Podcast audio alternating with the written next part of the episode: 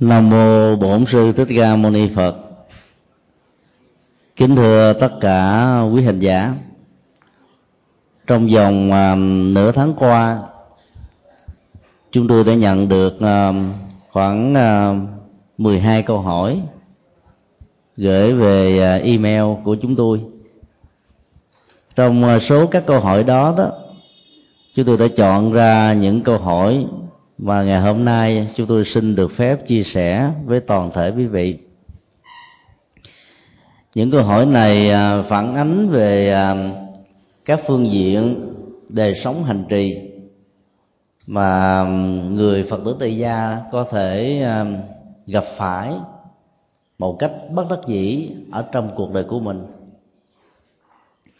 Hy vọng rằng là thông qua việc chia sẻ các vấn nạn vừa nêu đó chúng ta sẽ có ờ, được ờ, sự tham khảo và cái nhìn của Phật giáo nhằm mà giải quyết các khó khăn trong đời sống thực tế nói chung.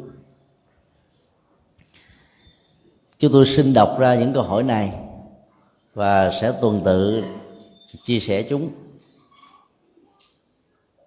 Câu hỏi thứ nhất liên hệ đến uh, nghệ thuật hóa giải lòng sân hận cũng như ờ, phương pháp làm thế nào để chuyển hóa các mối dây quan kết ở trong cuộc đời.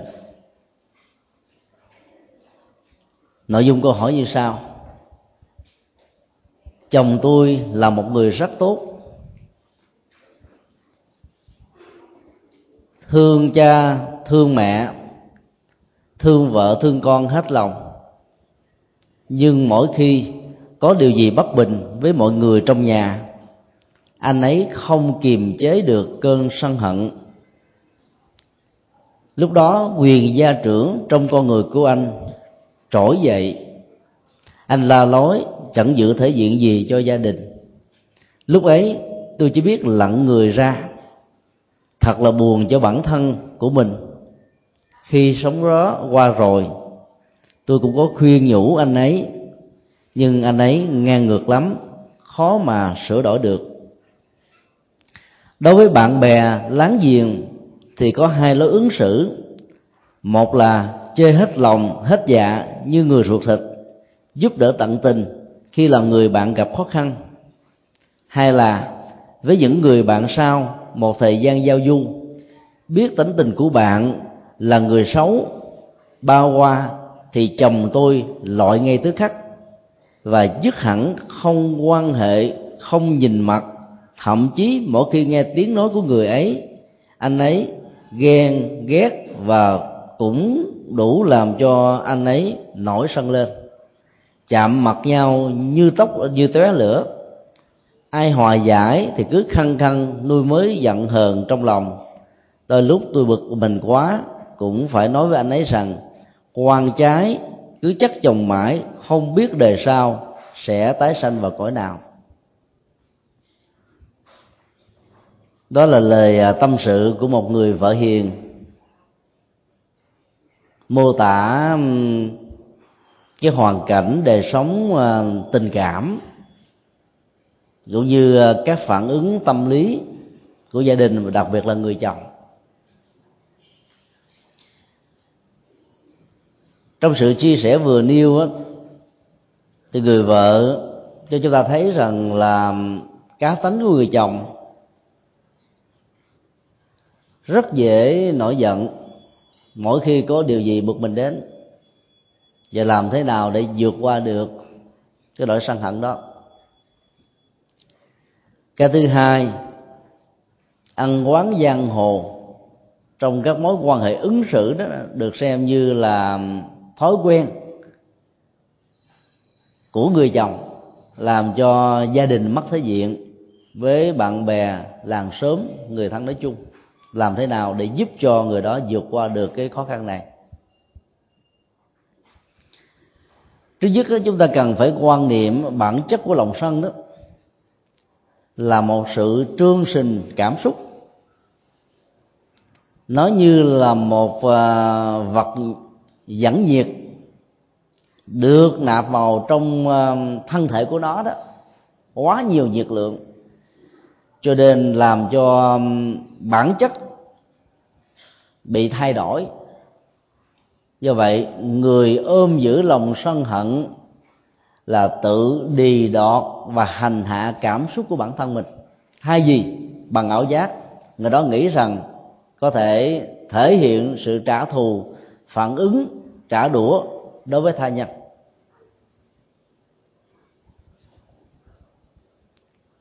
Lòng sân hận như là một cây gai đâm thủng vào trái tim cảm xúc của chúng ta. Cứ mỗi một tích tắc theo thời gian trôi qua đó, trái tim đó bị rỉ máu, đau nhói, khó chịu. Ôm giữ cái mối hận gì đó trong lòng có nghĩa là chúng ta đang nuôi dưỡng sự bất hạnh và hành hạ cảm xúc của bản thân mình. Thói quen à, nuôi giữ sự không hài lòng sẽ làm cho chúng ta trở thành nạn nhân của chính mình. Trong khi đó, mọi sự vật hiện tượng thông thường khó diễn ra theo những gì mà chúng ta mong mỏi do đó, sự bất đồng quan điểm, bất đồng ý kiến, hay là sự không hài lòng là những diễn tiến rất là tự nhiên trong xã hội. Nếu chúng ta chấp nhận quan điểm đó như là một cái hệ luật tương đối, thì rõ ràng không có lý do gì để chúng ta buồn, giận, tức, không hài lòng với tha nhân dân gian việt nam có câu um, hơi đâu giận người dân nước lạ tình huống của người chồng trong uh, câu chuyện vừa nêu đó là thường giận người dân nước lạ nói chung là bất kỳ ai có cơ hội tiếp xúc với anh làm cho anh không hài lòng hoặc là khi anh phát hiện ra một cá tính xấu nào đó của những người giao lưu tiếp xúc thì phản ứng căng thẳng và các đức quan hệ sẽ được ờ, diễn ra ngay tức khắc. Chúng ta phải thấy rất rõ rằng là mỗi một cái câu phương châm được sử dụng có thể có gốc rễ từ ờ, trí tuệ và túi khôn của dân gian. Nó cũng có thể là ảnh hưởng trí tuệ về túi thôn của phật giáo.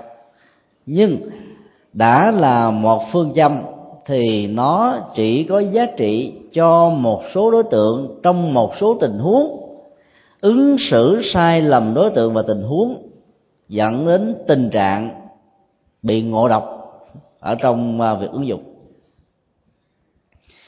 Nếu chúng ta thử đổi cái đối tượng tân ngữ ở trong câu nói vừa nêu, thì vấn đề nó trở nên phức tạp vô cùng. Hơi đâu giận người dân nước lạ như vậy là chúng ta được quyền giận người thân, phải không? Rất nhiều người có thái độ ứng xử như vậy. Họ nói rằng là người dưới nước lã không hiểu tôi không biết tôi. Cho nên ứng xử thiếu lịch sự thiếu lễ độ là chuyện rất bình thường. Dặn họ là mang vác cái nỗi khổ niềm đau về nhà của mình. Cho nên nhà mình không có chỗ để chứa những thứ đó. Nhưng đối với những người thân thương nhất ở trong gia đình đó, thì họ khó có thể bỏ qua vì lúc đó họ sẽ trách cứ rằng là mấy chục năm sống chung với tôi, ấy thế mà ổng hay là bà dám xúc phạm tôi như thế trước mặt những người thân. Và từ đó đó, sự trách cứ đã trở thành một cái nỗi ờ, hơn giỏi và tạo thành một cái cơ sở biện hộ để cho nỗi hờn giỏi này có cơ hội để tồn tại dù là người dân nước lã, hay là những người thân thuộc của chúng ta, việc nuôi giữ một thái độ không hài lòng và sân hận đó, đều làm cho cái không khí của hạnh phúc nó bị đốt cháy. Nơi nào có sự sân hận bực tức, nơi đó không có oxy. Và chỉ tồn tại đơn thuần là một bầu không gian của carbonic và do đó, mối liên hệ của con người trong một cái không gian như vừa điêu sẽ không có chất liệu, chất lượng của sự sống. Chính vì vậy, chúng ta phải thấy rất rõ rằng là mỗi khi những điều không như ý diễn ra với mình, hãy xem đó như là một nghịch cảnh để huấn luyện tâm thức. Và do vậy, chúng ta không để lại bất kỳ một phản ứng tiêu cực nào của cảm xúc và nhận thức. Từ đó, làm chủ được thái độ và thói quen phản ứng của chúng ta trước các tình huống thuận và nghịch.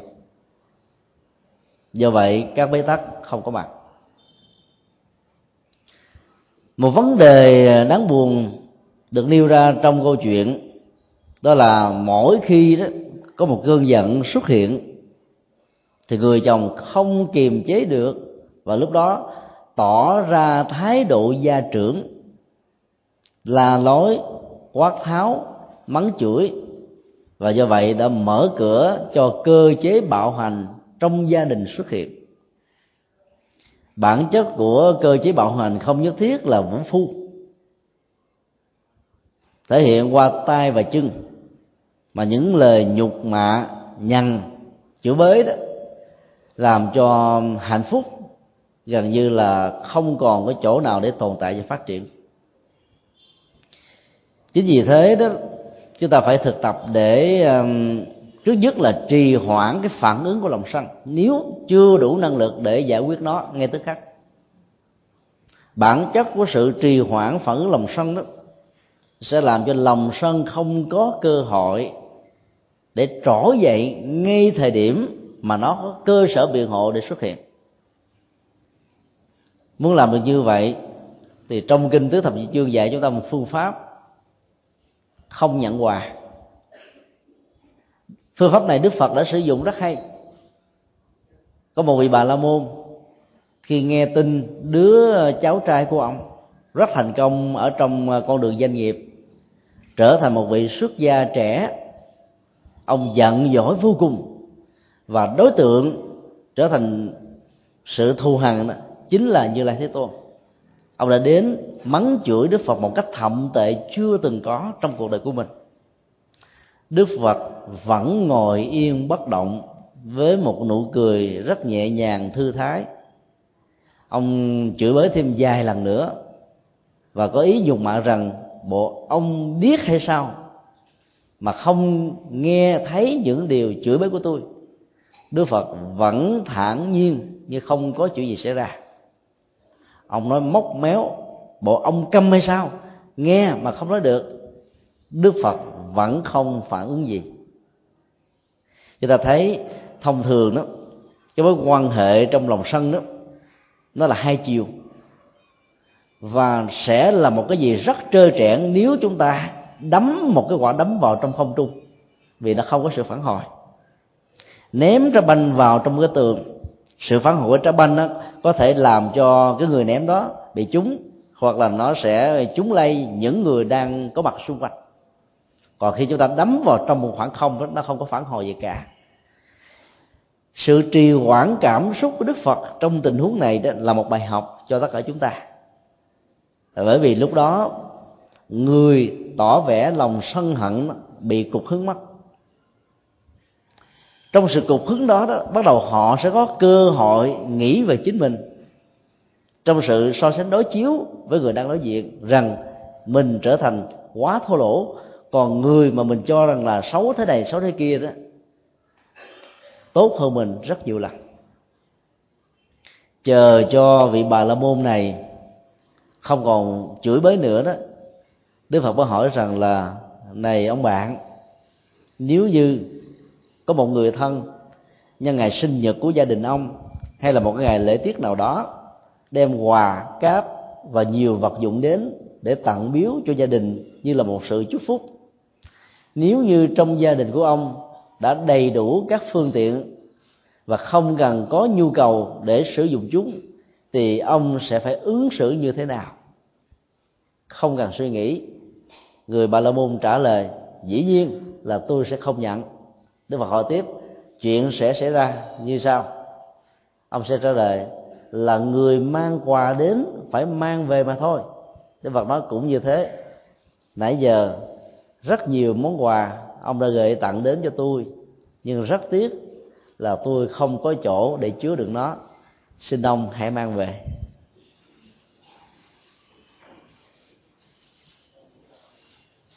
Trì quản cảm xúc là một thái độ trước nhất là một sự thông cảm. Thấy rất rõ là là cái người có phản ứng lòng sân đó, đang rơi vào cái tình trạng do vô minh chi phối.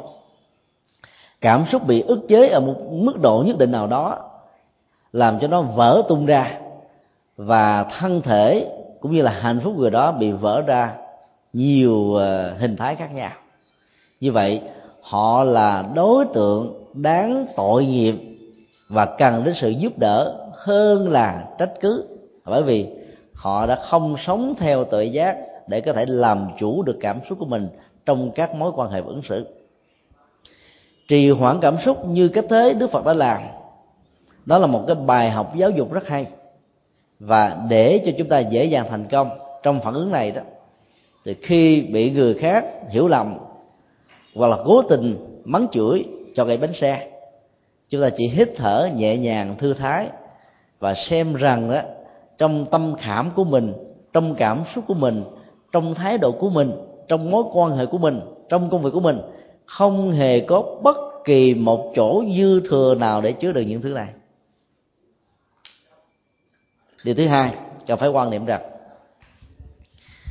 tất cả những giả định phê bình chỉ trích của tha nhân về bản thân của chúng ta. Dù là có thiện chí hay là cố tình, đều không làm ảnh hưởng đến tư cách đạo đức của chúng ta. Tương tự, tất cả những lời khen tặng, nếu không phản ánh đúng được những đóng góp của mình, cũng không vì thế mà con người của mình tăng thêm một giá trị khác. Do vậy bản chất của nhân quả về đời sống đạo đức và tư cách của một con người. Tự nó định đoạt hết tất cả mọi thứ. Lời khen và tiếng chơi, chẳng qua như là hai ngọn gió. Lời khen được hiểu như ngọn gió mát và lời phê bình chỉ trích được xem như là một cái cơn gió lốc vừa băng qua sa mạc, mang theo hơi nóng và sự khó chịu. Cả hai thứ đó không cần thiết để con người phải tạo ra những cái phản ứng thăng trầm lên xuống như là cơn nước và thủy triều. Hiểu được như vậy đó, thì chúng ta thấy rất rõ rằng là tất cả những gì chúng ta sống, chúng ta hiểu rất rõ tại sao nó phải như thế. Còn người ta hiểu được mình hay là không hiểu được mình, chuyện đó không quan trọng. Nhờ thực tập như vậy, chúng ta dễ dàng vượt qua được cái phản ứng nhất thời. Đối chọi lại với các thái độ và hành vi ứng xử của một người đang bị sân hận. Bản thân của những người nào dễ sân, dễ nổi cáo cũng cần phải thực tập trì hoãn phản ứng cảm xúc của mình. Khi nghe một điều gì bất bình, khi ờ, được báo cáo một sự kiện gì không hay, đừng nên vội tin mà hãy chờ một cái thời gian để suy nghĩ lại, xem rằng tất cả những giả thuyết và những điều mắt thấy tai nghe có phật thà, có phải thật sự là như vậy hay không? Trì hoãn như thế sẽ làm cho chúng ta bình tĩnh hơn, có sức chịu đựng hơn, hiểu thấu vấn đề hơn và thông cảm được nếu đối tượng trong tình huống đó có một sự sơ xuất hay là sai lầm. Và do vậy đó, chúng ta có thể làm chủ được mối quan hệ và thông qua đó thiết lập được tình thân và tình thương với thế nhân và cộng đồng. Thái độ ứng xử gia trưởng là một thói quen có gốc rễ từ nền văn hóa của do giáo, hoàn toàn trái lại với tinh thần và đạo lý của nhà phật. Học thuyết nhà phật chủ trương bình đẳng không chỉ về ờ, quan hệ giới tính giữa nam và nữ, thông qua đó được nâng cao lên trong quan hệ giữa vợ và chồng. Mà còn khẳng định về tính bình đẳng trong các vai trò vị thế xã hội. Từ đó dẫn đến một cái học thuyết mà kinh 83 thuộc kinh Trung Bộ đã trình bày rất rõ. Bình đẳng về nghề nghiệp, bình đẳng về lựa chọn, bình đẳng về đạo đức, bình đẳng về tâm linh bình đẳng về tất cả những giá trị chứng đắc. Nếu là những người phật tử hiểu và hành trì những lời đức phật dạy như vừa điêu không có lý do gì chúng ta xem mình là trục xoay của cả gia đình.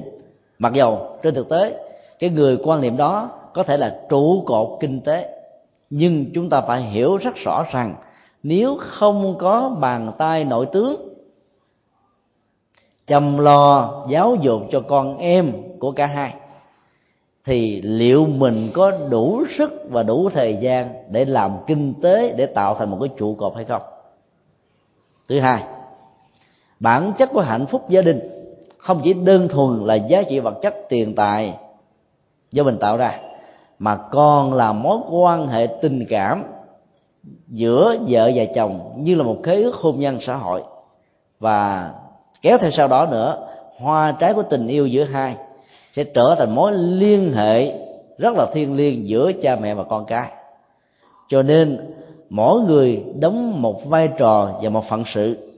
Khi chúng ta hiểu được thuyết duyên khởi, thì tất cả chúng ta chỉ là một vai trò chức năng, chứ không phải là tổng thể hay là toàn thể của cả một vấn đề.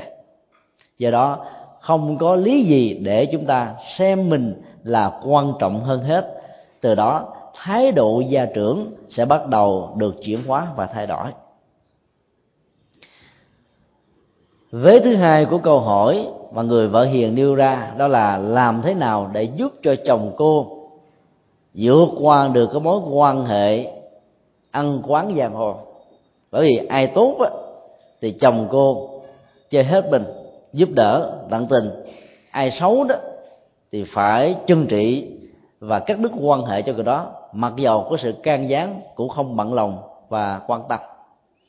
Mẫu người này đó, chúng tôi tạm gọi là ngang ngay sổ thẳng. Nó là một cái ờ, mô hình của người quân tử theo truyền thống của nho giáo. Ân đền, quán trả. Toàn bộ nền dân học và phim ảnh của trung hoa đều đi vào cái mô tiếp phản ứng tâm lý như vừa điêu tất cả con em, nếu đã từng có thầy, cha, mẹ bị giết bởi đối thủ, không trả thù thì không được gọi là người con thảo hay là học trò quan cho nên ăn quán giang hồ ở trong ờ, cái quan niệm của nho gia, nó trở thành như là mô tiếp ứng xử xã hội. Trong khi đó, đạo phật có một quan điểm hoàn toàn khác, vì thấy rất rõ rằng con người không phải là kẻ thù của con người. Lòng tham, lòng sân, lòng si mới chính là kẻ thù đích thực.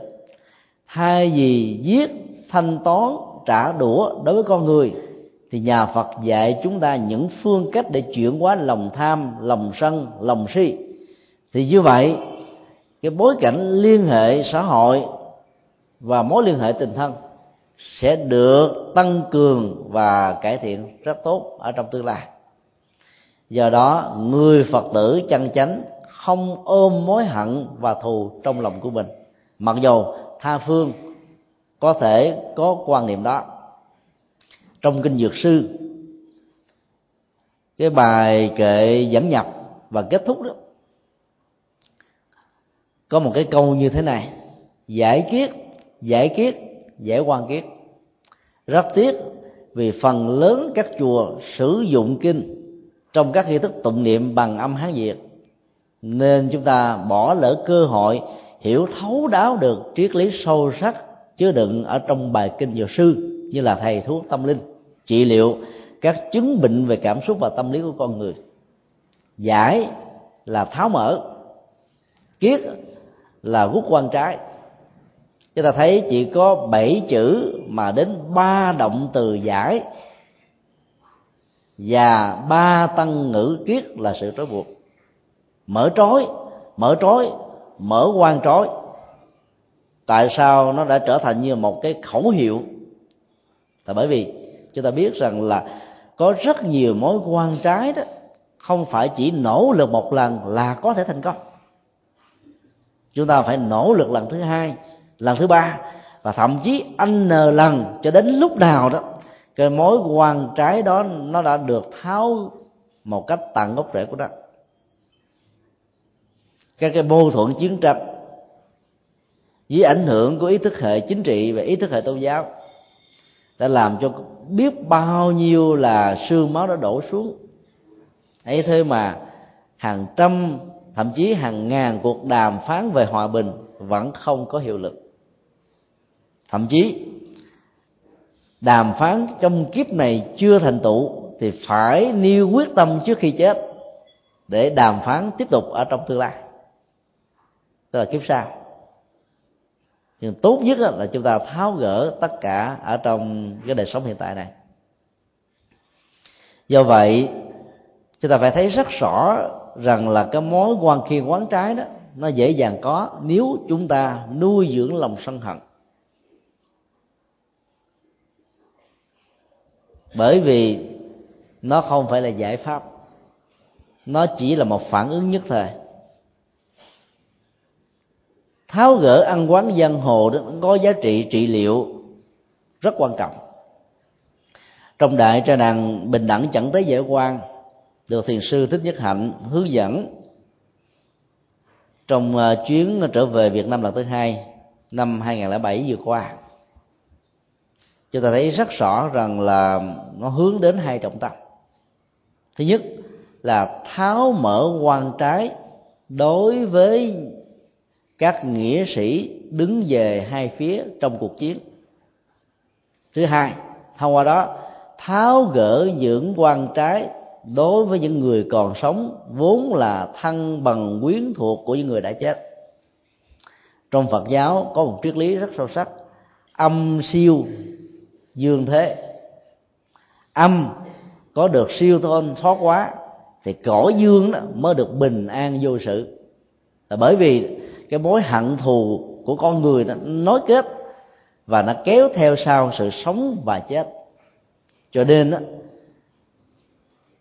là trong các trai đàn bình đẳng chẳng tế giải quan của nhà Phật vốn được thọ thì đọc tụng vào lúc 4 giờ chiều ở các chùa Bắc Tông là nhắm vào cái nỗ lực giải quan này. Các uh, chiến sĩ đứng từ hai phía ở trên chiến tiến được huấn luyện rất rõ phải bóp cò hoặc bị người khác bóp cò. Sống và chết nó nằm ở trong phán đoán và cái quyết định. Do đó là khi chết rất nhiều người đã không thể siêu sanh thoát hóa vì cái mối hận thù và tiếc nuối đời sống vẫn tiếp tục được diễn ra. Cho nên đó, nhiều hương linh đã sống trong ảo giác và sự tưởng tượng thấy mình đang bóp cò giết tha nhân. Con người vẫn tiếp tục đang cầm súng. Bắn một cách liên thanh vào đối thủ đã bị chết rồi. Sự kiện thì không có. Nhưng sự tưởng tượng tạo ra một hành động sát sanh. Bóp cò ba chục lần với cái quyết tâm là giết kẻ thù sẽ làm cho nghiệp sát nhân lên thành ba mươi lần ảnh hưởng và hỗ trợ. Do đó nỗi khổ niềm đau dưới cõi âm, do vì sự hận thù và ăn quán dân hồn làm cho họ khó có thể ra đi theo nghiệp và do vậy đó những người còn sống có một vai trò trọng rất rất lớn hỗ trợ cho người thân của mình bằng cách là những người thân ở trên dương thế này cần phải hóa giải cái mối quan kiên quán trái trong quá khứ với nhau. Lúc đó chúng ta mới tác động và ảnh hưởng một cách tích cực với những người đã nằm xuống. Tháo gỡ cái quan trái đó, đó rất là khó là bởi vì trong cuộc chiến đó đối phương sẽ đi về hai hướng mà mỗi bước chân đi của họ sẽ tạo ra một cái lực ly tâm. Sự nối kết và hòa giải trong tình huống này là quay trở về. Muốn làm được việc đó trước nhất chúng ta phải có một cái bản lãnh dẫm qua sát chết của những người thân và những người đồng đội. Công việc làm đó đó có thể dẫn đến cái phản ứng của những người quyết tử, quyết thủ và hận thù rằng những người này đã không nghĩ đến cái công ơn của những người đã nằm xuống cho nên làm cái chuyện không nên làm biết bao nhiêu là sức ép chính trị như thế đã làm cho rất nhiều người muốn quay đầu để nhìn mặt lẫn nhau nhưng không dám. Do đó phải mạnh dạng vượt qua các sát chết, vượt qua các sức ép, vượt qua các định chế sân hận của xã hội dưới ảnh thức, ảnh hưởng ý thức hệ chính trị thì chúng ta mới có thể làm được thành công. Do đó phải mạnh dạng lấy tinh thần và đạo lý của nhà phật để ứng xử thì những chuyện bất bình không như ý trong cuộc đời có là cái gì đâu để đáng cho chúng ta quan tâm và bận lòng. Thực tập như thế đó, thì ờ, mối ăn quán giang hồ sẽ được tháo mở. Nếu chưa thành công nếu quyết tâm làm cho đến lúc nào thành công thì thôi. Câu hỏi thứ hai liên hệ đến ờ, đối tượng ờ, xuất gia của phật giáo. Câu hỏi như thế này. Tôi là một phật tử đang sống ở philadelphia. Tôi có một người bạn muốn nhờ thầy giải đáp cho một thắc mắc. Thắc mắc như thế này. Bây giờ ở việt nam có quá nhiều tu sĩ phật giáo xuất gia, toàn là những người trẻ tuổi. Vậy trong bối cảnh mạt pháp của phật giáo thì hiện tượng xuất gia trẻ tuổi như thế là tốt hay xấu, có lợi hay có hại. Câu hỏi đó nó đặt ra mối quan tâm à, về à, những diễn tiến đối tượng người tu ở trong nước Việt Nam sau à, 30 năm. Theo thống kê mới nhất của giáo hội Phật giáo, thì trên toàn quốc Việt Nam là có trên dưới 42.000 tăng ni trong số đó, khoảng 22.000 là ni và số còn lại là tăng. Nước Việt Nam với tỷ lệ dân số trên dưới 85 triệu, bao gồm luôn những người không kê khai chính thức, thì số lượng 42.000 tăng ni này phục vụ cho tám mươi mấy triệu thì mỗi người tu sĩ sẽ phục vụ được bao nhiêu người? Còn số như thế, quá ít ỏi. Nếu không nói rằng chúng ta đã khan hiếm số lượng người xuất gia, đảm trách các công việc tâm linh và hướng dẫn sự tu học hành trì cho bá tánh phật tử ở mọi nơi của đất nước việt nam này. Trong số 42.000 tăng ni đó thì có khoảng 60% là giới trẻ. Đó là điều rất đáng mừng vì đạo phật dành cho giới trẻ. Nó khác hoàn toàn với quan niệm trước đây người ta cho rằng là à, trẻ vui nhà già vui chùa.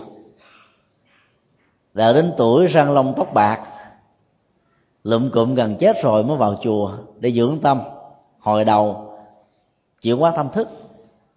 Thực ra làm như thế là quá muộn màng.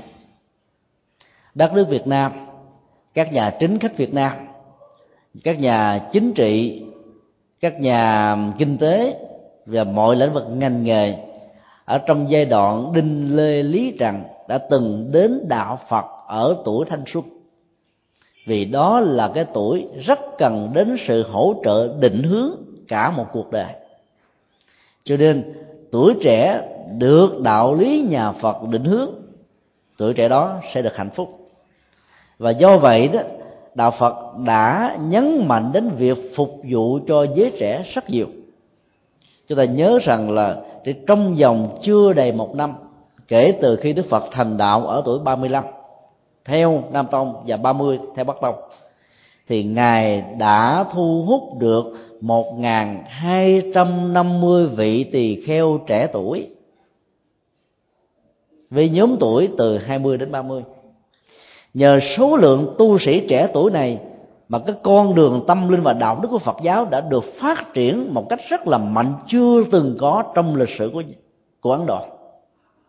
Đến độ đó 16 nước liên bang của Cộng hòa Ấn Độ lúc bấy giờ các vị vua trị vì vốn có nguồn gốc tôn giáo là Ấn Độ đã trở thành đệ tử rất thường thành của Như Lai Thế Tôn. Và nhờ đó Ấn Độ đã có một giai đoạn sống trong bình an, hạnh phúc của chánh pháp. Như lai thế tôn đó là một người không bao giờ cắt đứt quan hệ với giới trẻ. Mặc dầu 80 tuổi, ngày nào ngài vẫn có cái cơ hội để sinh hoạt và giảng kinh thuyết pháp cho giới trẻ. Những vị xuất gia trẻ tuổi mới vẫn tiếp tục được thâu nạp vào trong tăng đoàn. Và như lai thế tôn là một nhà lãnh đạo rất giỏi ngài đã không phân biệt trên tuổi tác, mà dựa trên đạo đức và khả năng. Cho nên rất nhiều vị tu sĩ trẻ đã được đức phật cắt đặt vào những vai trò rất quan trọng ở trong công cuộc hoàn truyền chánh pháp. Hai vị tướng quân nổi tiếng lúc bấy giờ của đức phật, đó là ngài xá lợi phất và một kiền liên. Vốn là hai nhà trí thức bà la môn trẻ tuổi, nổi tiếng vang danh một thời trước khi đến với đức phật. Đức phật đã mạnh dạn sử dụng hai nhân cách vĩ đại này, và nhờ đó đạo phật đã được lan truyền rộng rãi. Nhưng trên thực tế đó, chúng ta thấy phần lớn người đi chùa thuộc về mua tiếp người già, còn giới trẻ chẳng được vào. Nó có nhiều lý do. Thứ nhất là tổ chức giáo hội phật giáo là một tổ chức dân chủ thật sự tôn trọng tự do cá nhân, không ép buộc, không áp đặt. Và việc chọn lựa con đường tâm linh thuộc về sự lựa chọn tự do của mỗi con người. Do vậy, giới trẻ khi không có bất cứ một cái áp lực bắt buộc nào, thì khuynh hướng thông thường là sống theo bản năng. Điều thứ hai, các sinh hoạt ở trong các ngôi chùa mà chúng ta hiện thấy phần lớn đó không có chỗ đứng cho giới trẻ. Sinh hoạt giới trẻ hầu như là không có. Nó khác hoàn toàn với cái mô thức ngày xưa mà đức phật đã sử dụng. Thứ ba nghi thức tụng niệm bái sám của chúng ta ảnh hưởng tông môn pháp phái của tịnh độ và tương tác với mật tông. Cho nên đó, các bài kinh thông thường được quen biết đó là kinh di đà kinh phổ môn kinh địa tạng mà bản chất của nó đã được dần dần lý giải một cách rất là sai lệch. Kinh di đà, địa tạng dành cho người chết. Kinh phổ môn dành cho người già và bệnh. Vô tình làm cho quần chúng phật tử nghĩ rằng là đạo phật chỉ cung ứng cho người già và chết thôi. Thậm chí rất nhiều người ngộ nhận đến độ một cái lễ tang nho nhỏ của một người thân của mình thỉnh mời đến hàng trăm thầy, thậm chí là hàng trăm ngôi chùa với niềm hy vọng rằng là thông qua lễ cầu siêu như thế đó, người thân của mình sẽ được siêu sanh thoát hóa. Và do đó đó, gần như là cái đầu tư của chúng ta trong những hoạt động thực tế là cho già, bệnh và chết. Mặc dầu đức phật dạy, cái đầu tư quan trọng hơn hết đó là cả một quãng đề thanh xuân, vì người đó sẽ có mấy chục năm tồn tại với đạo đức hay là phi đạo đức của họ. Nếu không có định hướng của đạo phật thì con đường của họ có thể bị lầm đường lạc lối. Và gieo nghiệp ác mấy chục năm như vậy, về sau có hồi đầu đi nữa, chưa chắc đã gặp được bờ. Và trong nỗ lực quay về bờ, cũng chưa chắc mấy người đã được thành công. Sự siêu sanh thoát hóa, nó thuộc vào cái huấn luyện tâm thức của mỗi con người, ở mức độ buông xả, không tiếc nuối về những gì diễn ra, thành hay là bại hạnh phúc hay là khổ đau. Sự cầu siêu của giới tu sĩ phật giáo và ban hồ niệm phật tử chỉ là một tiến trình hỗ trợ tâm thức. Nhắc nhở người đã quá cố đó phải thừa nhận cái tính cách vô thường trong năm tháng ngày giờ mà mình được khai tử là một cái chết thật sự. Và được nhắc nhở rằng cái thân thể cấu trúc, đất nước, gió, lửa hòa hợp với tâm thức này là một tổ hợp vay mượn từ tinh tra chứng mẹ nương vào vật thực và sự vận hành của đời sống mà tồn tại. Cho nên cái ngày mà cái chết diễn ra, nó phải trả về với chính nó. Tâm thức sẽ tiếp tục trong tiến trình của tái sanh. Hiểu được như thế thì hư linh mới được bình an. Do vậy đó, lễ cầu siêu đó, nhấn mạnh đến góc độ này. Mà ngày xưa đó, đức phật thường đến các lễ tang là để giảng kinh thuyết pháp cho hương linh và thân bằng quyến thuộc của những người đã còn sống. Còn bây giờ, chúng ta có khuynh hướng đặt nặng phần tụng niệm bái sám và bỏ quên phần thuyết linh. Đây là một thiếu sót rất lớn. Rất may, ở miền trung của nước ta vẫn còn giữ tốt cái phong tục này. Do đó, chúng tôi đề nghị tất cả chúng ta là mỗi khi nghe thấy bất cứ một cái nỗi đau mất mát sanh ly tử việc nào, nếu mình có cơ hội được khuyến khích hay là được hỏi thì chúng ta nên hướng dẫn là hãy thỉnh mời quý thầy đến thuyết pháp. Khóa lễ tụng kinh nên đơn giản, thuyết pháp quan trọng hơn rất nhiều lần.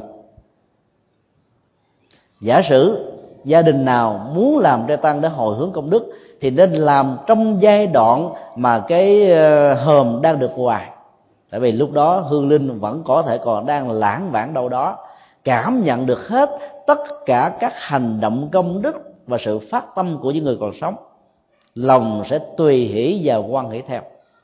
Lợi lạc cho kẻ còn lẫn người mất trong tình huống này là không thể nào phủ định được. Nhiều người phật tử chờ đến thất thứ bảy mới cúng, mà phần lớn đó các hương linh đã ra đi, ngoài trừ những người tiếc nuối và sân hận thì cái người ra đi đó đâu có cảm nhận được. Do vậy đó cái giá trị của sự cúng của chúng ta nó sẽ kém hiệu quả hơn. Do đó nếu có khả năng và muốn phát tâm cúng dường thì cúng trong thời gian đang còn hoàng trước khi uh, tống tán người đó. Do vậy là việc có nhiều tu sĩ trẻ đến với đạo phật là một hiện tượng đáng mừng. Bởi vì người trẻ mà có tài có đức đó, sẽ làm cho đạo phật có mặt khắp mọi nơi và mọi chốt dĩ nhiên, chúng ta không phủ định cái vai trò đóng góp rất lớn của những người có tuổi, bởi vì đó, các ngôi chùa của phật giáo trên khắp thế giới tồn tại là nhờ vào sự phát tâm của những người già. Do đó đó, chúng ta phải thừa nhận. Và hơn nữa đó, rất nhiều người phật tử đã đi chùa vài chục năm từ tuổi thanh xuân. Cho nên là cái vai trò đóng góp của họ, nếu không có là khó có thể thành tựu được những phật sự quan trọng. Do đó, phối hợp cả hai đối tượng lớn và nhỏ, trẻ và già thì đạo phật thật sự hùng hậu hơn. Và do đó, sự đóng góp của đạo phật trong việc phụng sự chúng sinh sẽ làm cho mọi người biết đến. Do vậy, tất cả các phật tử nên với vai trò là phụ huynh hướng dẫn con em của mình trở thành phật tử chính thức. Mặc dù đạo phật không ép buộc, nhưng đạo phật khuyến bắn chúng ta hãy hướng dẫn một cách có nghệ thuật và phương pháp. Đừng để cho con em của mình tự lựa chọn một mình. Bởi vì cái kinh nghiệm chưa thấu đáo, kiến thức chưa vững vàng sẽ làm cho con em chúng ta khó có thể thấy được đạo phật như là con đường của hạnh phúc. Do đó chúng tôi đề nghị tất cả chúng ta, ngoài các nghi thức tụng niệm ở trong các chùa, nên đọc thêm ở trên các trang web về kinh điển Phật giáo đã được dịch ra bằng tiếng Việt đến hàng trăm bài kinh khác nhau. Trang web đạo Phật ngày nay com do chúng tôi biên tập từ năm 2000 tại Ấn Độ, chứa đựng khoảng hai trăm mấy chục bài kinh như thế và do đó, vào đọc download và nếu ai cần đến chùa giác ngộ để lấy toàn bộ cái đĩa cd của trang web đó, chúng ta sẽ đỡ tốn tiền mua sách và kinh. Thì lúc đó chúng ta sẽ thấy rằng là đạo phật không phải như là cái nhìn quần chúng và các biểu hiện trong dân gian như đã từng diễn tiến trong rất nhiều năm qua. Có một điều là cái tương tác văn hóa đã dẫn đến một cái tiến trình tiếp biến nhân hóa giữa đạo phật và các tôn giáo bản địa, nơi mà đạo phật có mặt như là một thực tại tâm linh. Những phong tục tập quán của đạo nho và đạo lão đó đã đã ảnh hưởng đến cái phong tục của phật giáo, làm cho người ta lẫn lộn do vì thiếu điều kiện nghiên cứu, thấu đáo cây tùm gửi với thân bồ đề. Dây tùm gửi phá hoại sức sống của cây bồ đề bản thân của cây bồ đề không cần đến những dây tùm gửi. Nhưng do vì phần lớn người ta tiếp xúc với các cái dây tùm gửi bò ở trên thân cây bồ đề làm cho họ có cảm giác rằng thay bồ đề của phật giáo toàn là sự sống của tùm gửi. Hai cái này là hai cái hoàn toàn khác nhau. Muốn tháo gỡ được những dây tùm gửi phong tục tập quán sai ảnh hưởng đến đạo phật chúng ta phải đọc vào nguyên tác kinh điển do chính đức phật dạy thì như thế đó, chúng ta sẽ có một cái nhìn toàn cục về đạo phật hơn. Trong rất nhiều bài kinh, đức phật dạy về tình yêu, hôn nhân, hạnh phúc, gia đình, kinh tế, nghệ thuật thậm chí là cái cái cơ chế quản trị một quốc gia và hòa bình cả thế giới hầu như là không có vấn đề gì thuộc về chân thiện mỹ mà đức phật không đề cập đến. Rất tiếc là các nghi thức trong chùa đó chỉ chọn lọc những bài kinh theo tông môn pháp phái, chứ không phản ánh hết toàn cục được những gì đức phật cần giảng dạy cho cuộc đời. Do đó, nếu bỏ lỡ cơ hội tiếp xúc vào các bản kinh, chúng ta sẽ hiểu sai đức phật. Và đây chính là một trong những nguyên nhân căn bản đã làm cho giới trẻ có cảm giác rằng đạo phật mê tín dị đoan. Trong khi đó, bằng chân lý, chúng ta thấy rất rõ rằng là đạo phật dạy chúng ta chuyển hóa tận gốc rễ của những quan niệm sai lầm như vừa nêu. Cho nên số lượng tu trì trẻ đến với đạo phật càng nhiều thì càng tốt. Nếu ai là những nhà tri thức trẻ, có lý tưởng cao, có quyền lực lớn và có cái cái tầm nhìn rằng là cái đối tượng phục vụ của mình không phải là một gia đình, thông qua một mái ấm hạnh phúc, mà là toàn xã hội và cộng đồng. Thì việc chọn con đường xuất gia là một lý tưởng rất là đáng khuyến khích và ủng hộ. Câu hỏi khác. Liên hệ đến bản chất của cái chết. Thưa thầy, chồng tôi năm nay chỉ mới có 26 tuổi còn tôi chỉ mới 24 tuổi, một độ tuổi đang đẹp của cuộc đời. Vậy mà chỉ mới sau 3 tháng của ngày cưới, vẫn chưa trọn. Chồng tôi bất chợt hôn mê, rồi rời xa tôi mãi mãi, để lại trong tôi tình yêu và nỗi đau vô bờ. Tôi đã đi cúng thập tự, cúng trai tăng, tìm nghe những lời dạy phật pháp, mong có thể làm được điều gì tốt cho chồng ở thế giới bên kia. Thầy ơi tôi biết đã sanh ra trong cõi vô thường thì mấy ai thoát khỏi con đường tử sinh. Nhưng thưa thầy, có phải cái định luật vô thường ấy quá khắc nghiệt không? Khi lại ập xuống cuộc đời của chúng tôi trong lúc mà chúng tôi đang hạnh phúc chưa trọn vẹn. Thầy ơi, tôi phải sống như thế nào bây giờ khi tất cả niềm tin, nghị lực trong tôi đã không còn nữa? Tất cả đã sụp đổ và chết trong tôi rồi đêm xuống, tôi chỉ mong nhắm mắt lại là được theo chồng một cách mãi mãi. Tôi biết như vậy là bất hiếu với cha và mẹ đang còn sống. Nhưng thưa thầy trong cơn đau khổ quá, tôi phải đè nén cảm xúc như vậy hoài có được hay không? Đối với gia đình và mọi người xung quanh, tôi cảm thấy là nghẹt thở và không còn muốn sống nữa. Xin thầy hãy cho tôi biết phải làm thế nào bây giờ và phải làm gì cho chồng tôi ở thế giới bên kia được an lành không phải khổ đau. Lời tự sự của người vợ trẻ trong uh, câu hỏi vừa nêu đó là một nỗi đau đối diện sanh ly tử biệt. Vợ chồng mới đính hôn trong hạnh phúc chưa trọn được ba tháng mà một người đó thì ở dương thế kẻ thì trở về với cõi âm nỗi đau đó đó đã làm cho người ta không bao giờ muốn thừa nhận cái chết diễn ra như là một sự thật. Bởi vì tiếc nuối về tình yêu chưa trọn vẹn đã làm cho người đó đi ngược lại với bản chất thực tế đã diễn ra như là một hiện thực. Nỗi đau nghẹn ngào của người vợ đã thốt lên ở chỗ là muốn được cùng chết với chồng mỗi khi nhắm mắt lại trong giấc ngủ các nỗi đau như thế đã từng diễn ra không chỉ với người vợ trẻ này mà trong số đó có thể có chúng ta. Bởi vì đó chúng ta đã chưa chuẩn bị được tâm lý và hiểu rõ được nguyên lý vô thường. Cho nên đó, là vô thường đến đó, làm cho mình không thể nào ngờ được. Cái đây một tháng chúng tôi được thỉnh mời nhân tuần thất thứ tư của 76 nạn nhân sập dịp dẫn cầu Cần Thơ làm lễ siêu độ cho họ. Trong buổi thuyết linh đó, đó chúng tôi đã nhìn thấy những người vợ trẻ và những đứa con thơ đầu đội tang, giọt nước mắt đã nhảy nhụa ở trên đôi môi và trên đôi má suốt cả một tiếng đồng hồ của thầy kinh. Điều đó đã cho thấy rằng là không ai muốn thừa nhận rằng là cái chết nó diễn ra là một sự thật. Vì thừa nhận điều đó đó là chúng ta vĩnh viễn vẫy tay chào với hạnh phúc và người thân thương mà vốn mình không muốn xa lìa. Chúng tôi đã đề nghị tất cả mấy chục người vợ của những người chồng ra đi, hãy vì thương người chồng, thương con của mình và thương cả hạnh phúc của hai họ mà hãy chuyển qua dòng cảm xúc trong tình huống này.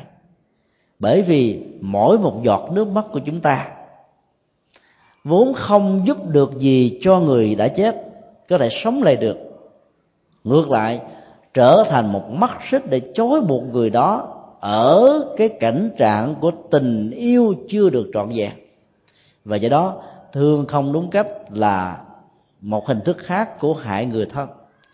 Cho nên, tốt nhất là chuyển hóa tâm thức và phải tâm niệm từ ngay bây giờ cho đến suốt cả 49 ngày tuần thất, rằng anh hãy ra đi và hãy hướng về tam bảo. Nhận phật làm thầy, nhận pháp làm thầy, nhận các vị xuất gia chân chính làm thầy. Đó chính là con đường hạnh phúc nhất trong giai đoạn này.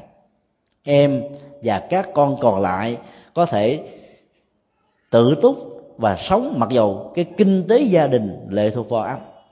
Em sẽ không để cho anh thất vọng. Con của chúng ta sẽ được lớn khôn trong học tập, trong đạo đức và sống sự trưởng thành về mọi phương diện.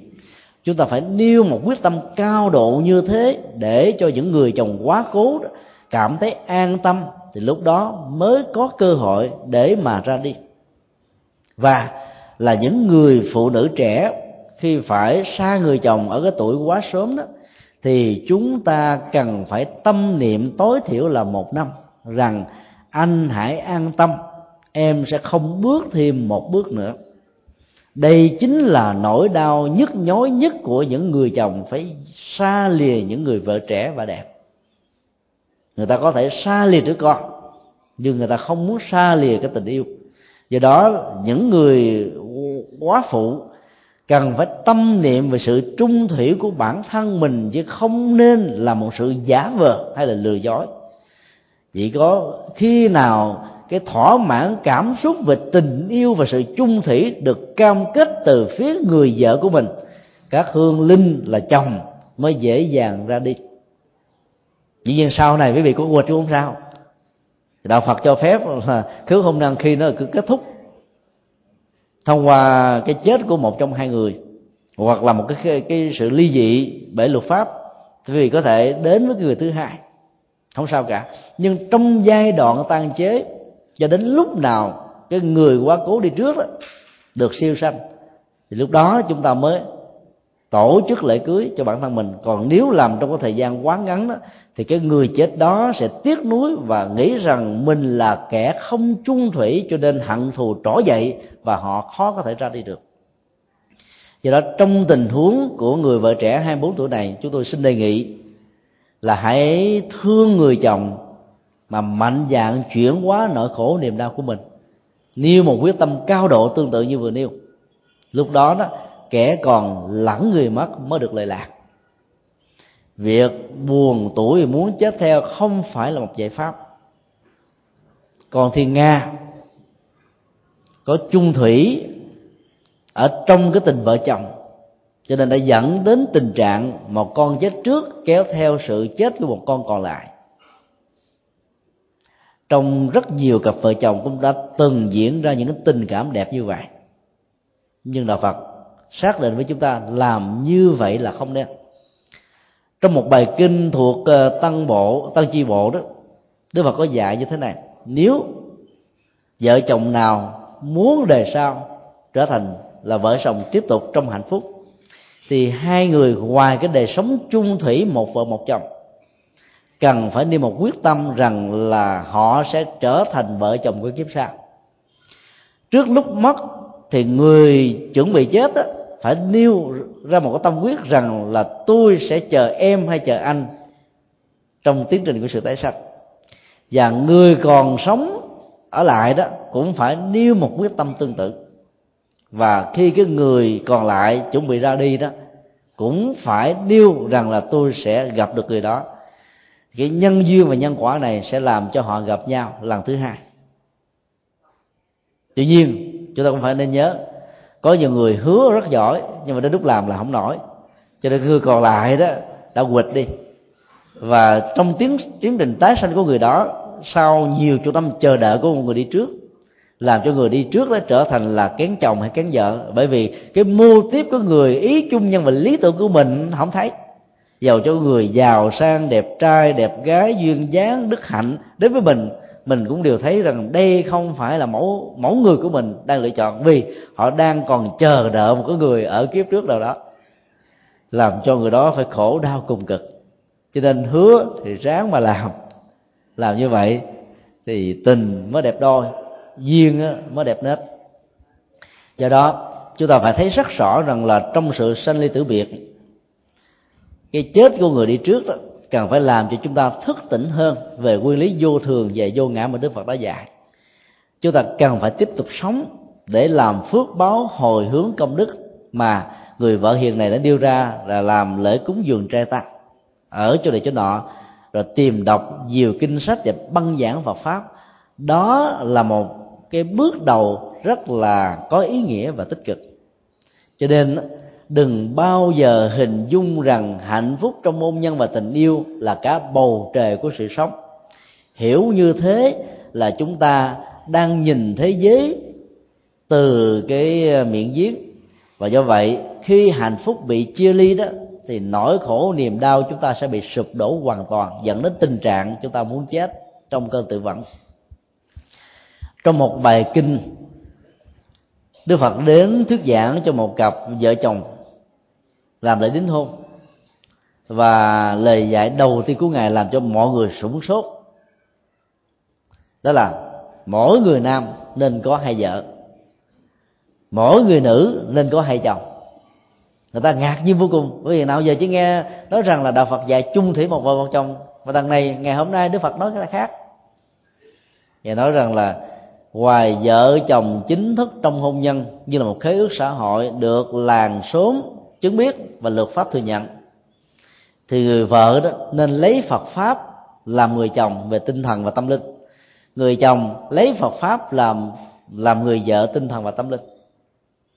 Và người chồng, người vợ tâm linh đó đó là một cái nguồn tài sản vô tận về hạnh phúc mà cả hai và tất cả mọi chủng loại sử dụng hoài mộng hết, không sợ bị đánh ghen. Tại sao đức phật đã khuyến khuyến tấn như vậy? Là bởi vì ngài thấy rất rõ như chúng ta đã thấy và kinh nghiệm qua. Khi một người mà mình cảm thấy rất là tâm đầu ý hợp ra đi đó, toàn bộ cái cấu trúc hạnh phúc của chúng ta bị sụp đổ.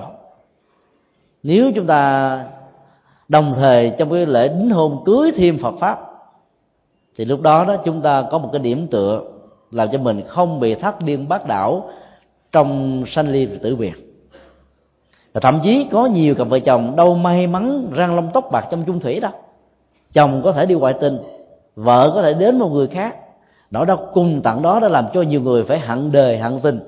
Trả đũa này hoặc là bế tắc kia.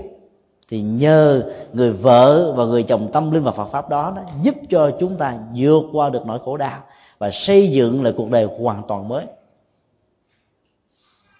nếu không thực tập được như thế thì chúng ta có thể bị rơi vào trạng thái giống như hàng mặt tử. Người đi một nửa hồn tôi mất còn nửa hồn kia bỗng dậy khờ.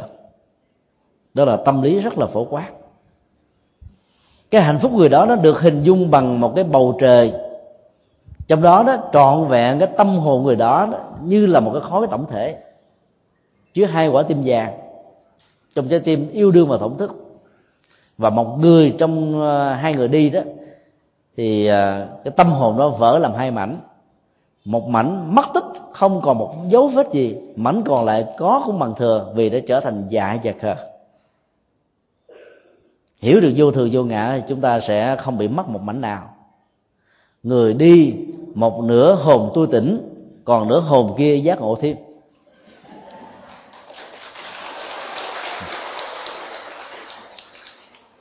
Do đó mong sao cho người vợ trẻ trong câu hỏi, hãy đủ bình tĩnh và nghị lực làm các việc phước báo cho chồng và hướng dẫn cả gia đình chồng đến với đạo phật. Chúng ta giữ chung thủy trong tình huống này sẽ làm cảm động cả gia đình chồng.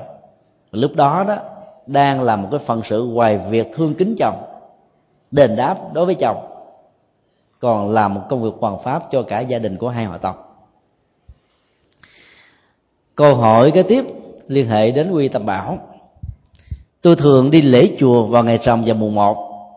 Tuy nhiên, vẫn chưa làm lễ quy y. Còn nhiều điều tôi mù mờ quá, thầy ơi. Chẳng hạn, bản thân tôi chưa giữ được giới cấm.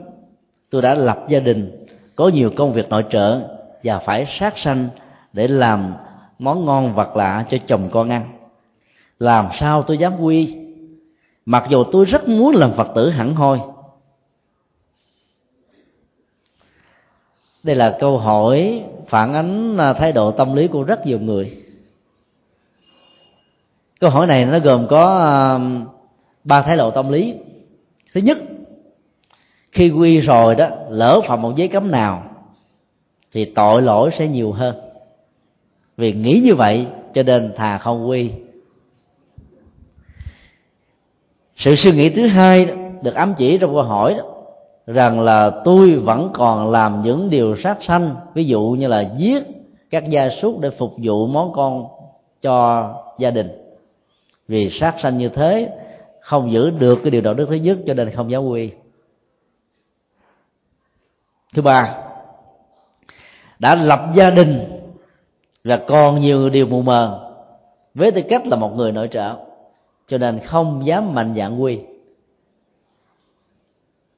trong cái ngủi thứ nhất đó, thì chúng ta thấy là một sự sai lầm. Có nhiều người nghĩ rằng là tôi chưa từng làm việc xấu cần gì phải quy. Bởi vì họ hiểu đơn giản giống các tôn giáo làm lễ bắp tít tức là đi làm lễ sửa tội. Đạo phật đâu có chấp nhận rửa tội. Đạo phật dạy chúng ta chuyển hóa nghiệp bằng cách là chuyển hóa thái độ chuyển hóa hành vi từ tiêu cực thành tích cực. Cái thứ hai đó, chúng ta biết rất rõ rằng là người chưa từng làm một việc tốt nào, mà chỉ đơn thuần là không làm việc ác thì không hề có một phước đức và công đức nào cả. Không làm việc xấu ác thì không bị đi tù đầy, không bị xã hội quyền rủa, không bị trách nhiệm nhân quả mà thôi. Do đó nó chỉ mới là một phần ba của con đường tâm linh trong nhà phật. Làm cái tất cả các việc lành là hai phần ba còn lại. Nhưng phải làm với một động cơ vô ngã và có lòng từ bi vô hạn. Thì ý nghĩa xã hội của việc làm đó mới thật sự có. Do đó đó, chúng ta cần phải quy và trong kinh na tiên đó, ngài na tiên đã dạy cho đức vua na lan đà rằng là người quy y rồi mà lỡ phạm giới cấm đó, thì vẫn có phước báo và có cơ hội thoát khỏi nanh vuốt của nhân quả trong tương lai hơn là người không quy. Nhà vua rất ngạc nhiên hỏi tại sao? Bởi vì theo nhà vua đó người nào lập pháp hoặc là những nhà hành pháp mà là vi phạm luật pháp đó, thì sẽ bị phạt nặng hơn để làm gương theo triều đình phong kiến lúc bây giờ. Đại đức na tiên trả lời rất sâu sắc. Người hiểu về luật pháp cũng giống như hiểu về đời sống đạo đức mà đức phật đã dạy mà lỡ phạm vào đó, thì rai rất khó chịu vô cùng về phương diện lương tâm. Nhờ cái sai rất là khó chịu đó, cho nên họ cố gắng mà sửa. Nếu không hiện tại thì cũng trong tương lai. Cho nên con người của họ trở thành mới. Còn những người làm việc xấu ác mà không biết rằng đó là điều xấu ác sẽ không bao giờ có niềm hy vọng để sửa chữa đó. Cho nên ngày càng lúng lút sâu trong tội lỗi do đó, khi quy rồi, nhất là khi chúng ta phát nguyện trước như lai thế tôn rằng từ nay cho đến trọn đời, con không giết người cho nên chúng ta dễ dàng giữ được cái điều đạo đức, bảo vệ hòa bình và tôn trọng sự sống của muôn loài. Trong cái điều đạo đức thứ nhất này, để chúng ta nhớ rằng là đức phật dạy chính yếu là bảo hộ mạng sống con người. Chứ nó không bao hàm cái nội dung là không được giết các loài động vật tuy nhiên, cái lòng từ bi đó, nếu muốn phát triển lớn nhất thì chúng ta nên thực tập theo. Nếu ai có phải ăn mặn thì nên mua những sản phẩm đã được làm rồi. Có người nói làm như vậy khôn quá vậy. Thì câu trả lời rất đơn giản, khôn nhờ giải chịu. Ai giết rồi đó chịu quả. Còn mình không có giết, mình không có chịu. Mình chịu gián tiếp, mình đỡ hơn nhiều. Do đó đó, nếu có phải làm nội trợ và không thể ăn chay được thì cứ mua những thực phẩm đó làm. Những thực phẩm đó làm, chúng ta mua về đó, cái nghiệp sát sanh chỉ là gián tiếp và rất là nhẹ. Thậm chí trong thời đại của đức phật, các vị xuất gia vẫn được cho phép ăn mặn. Nếu không thấy, không nghe, không nghi, người ta giết để phục vụ cúng dường cho mình ăn. Thì con vật đó đã chết rồi, mình có ăn không ăn thì mạng sống của nó nó cũng đã không còn. Cho nên cái việc ăn mặn như thế vẫn được xem là loại thực phẩm thanh tịnh không có nghiệp sát.